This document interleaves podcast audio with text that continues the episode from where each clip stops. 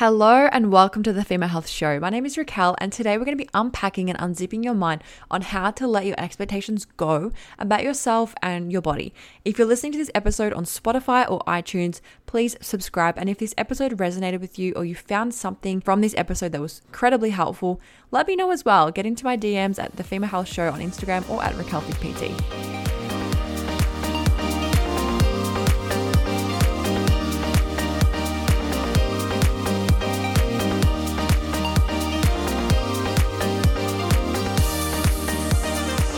When I was unpacking my thoughts around expectations, I realized that expectations to me sit very closely knit with comparison, unrealistic goal setting, and how much we consume other people's perfect social media content, which doesn't motivate us or help our self-esteem whatsoever.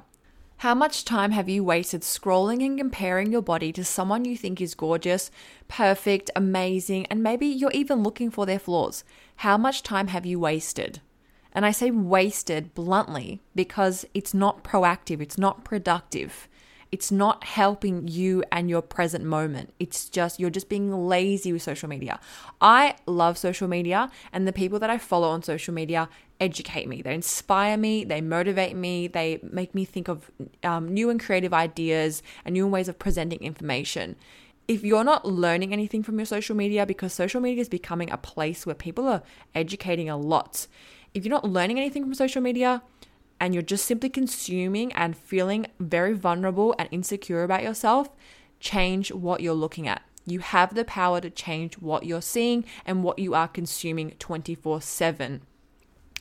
I think expectations, whether we created them ourselves or feel we have to meet the expectations of someone else like our boss, a parent, a friend, a partner, they carry a lot of weight on our shoulders.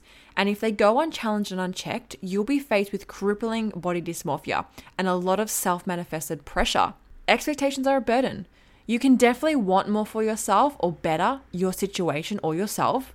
But if you're in the frame of comparing your body, eyes, your lips, your boobs, your legs, booty, clothes, makeup, boyfriend, job, career status, even the way some people talk, you won't be able to move forward with your life. You're going to be stuck in what they have and what they do and what, what they're showing up as and what you're not.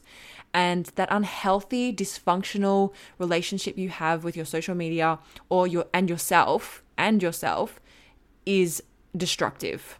Let's say you want to lose ten kilos, but you have a very lackluster relationship with exercise and you probably, and, and food as well. You're probably going to need some help.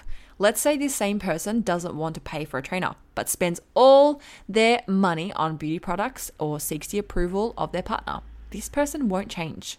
The goal to lose ten kilos is unsupported subconsciously. You're waiting for the right time. You're thinking you need your partner's approval when they should already support you anyway. And consciously, via actions like spending your money on clothes and makeup and Uber Eats, when you could have just spent that money on a trainer and reach your goals and go through self-development pathways, rather than wasting another year and complaining for another year and being embarrassed for another year that you can't find any clothes that fit you. Guess how much money that wastes in the long run. If you want to lose ten kilos, the expectation can't be to drop ten kilos in eight weeks for a party event, for the guys you want to slide in your D Ms, or just to show up as, uh, or just to show up your ex's girlfriend or boyfriend. It's about you.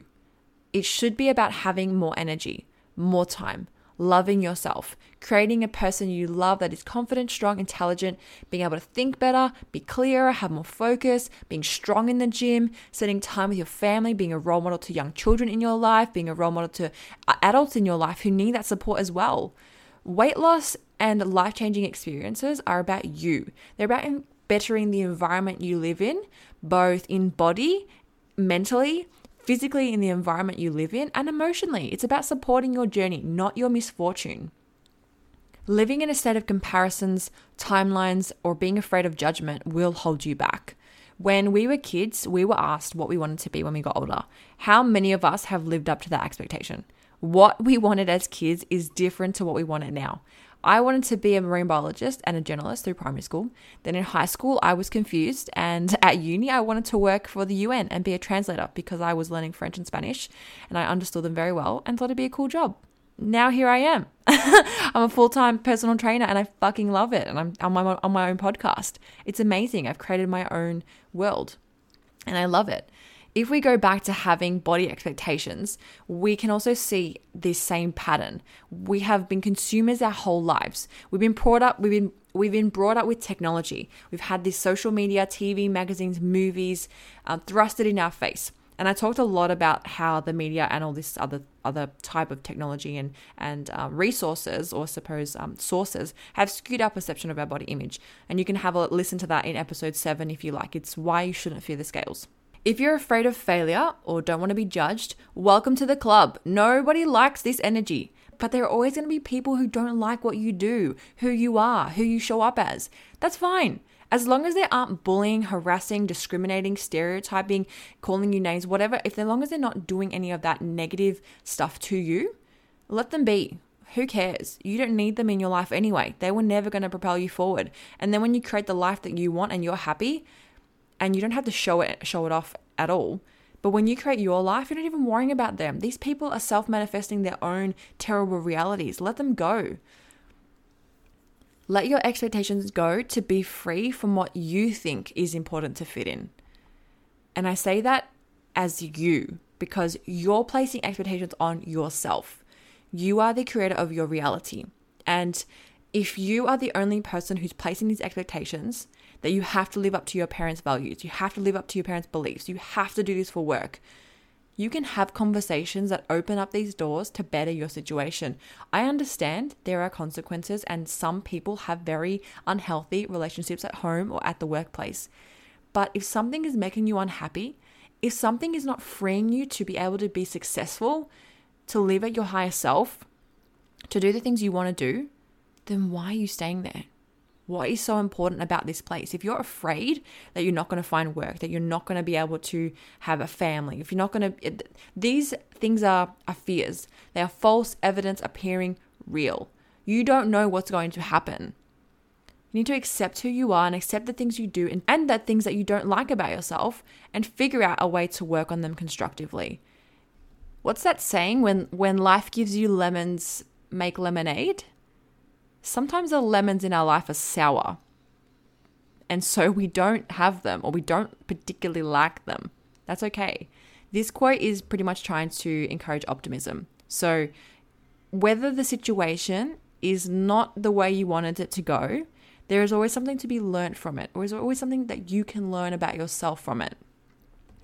One of the greatest challenges you will face is managing your thoughts, and I've learned that several times throughout my life. You don't have to have depression or anxiety, clinical depression or anxiety, to understand this. You can simply see this in the way you react to change, or the way you react to situations. How do you? How did you react to the COVID restrictions? How do you react to your partner telling them that they got a new job? How do you react to your family telling you that the favorite food that you wanted is now is someone ate it? The way you react to situations is very telling of your mindset. And so if we have unrealistic goals, then how is this helping our mind? How is this really propelling us forward? It's not. I'm telling you, it's not. Because guess what? With expectations, there comes, or having these unrealistic goals and having this comparison, there comes a certain self-curated territory you believe you have to uphold, like having the twenty to thirty-year-old timelines. And between those, you know, twenty to thirty-year-old brackets is, you know, developing your career, being a, in a higher level career, possibly in a position, having an investment property, being in a great relationship, and ready to have kids before thirty. That's pretty much the generic template. If we look at it for weight loss, uh, some people it's lose ten kilos and maintain that body weight forever. That is everyone's train of thought when it mostly comes to weight loss, and it's it is unrealistic for some people who who must lose ten kilos for their health reasons and not bounce back. That is important. Yes, I, I completely agree with that. And I see that with a lot of my clients. They come from a background where they, they need to lose ten kilos or more for their health, for their bloods, for their heart, for their lungs, for the way they feel, their joints, their back, their knees. They need to lose that ten kilos. It's important.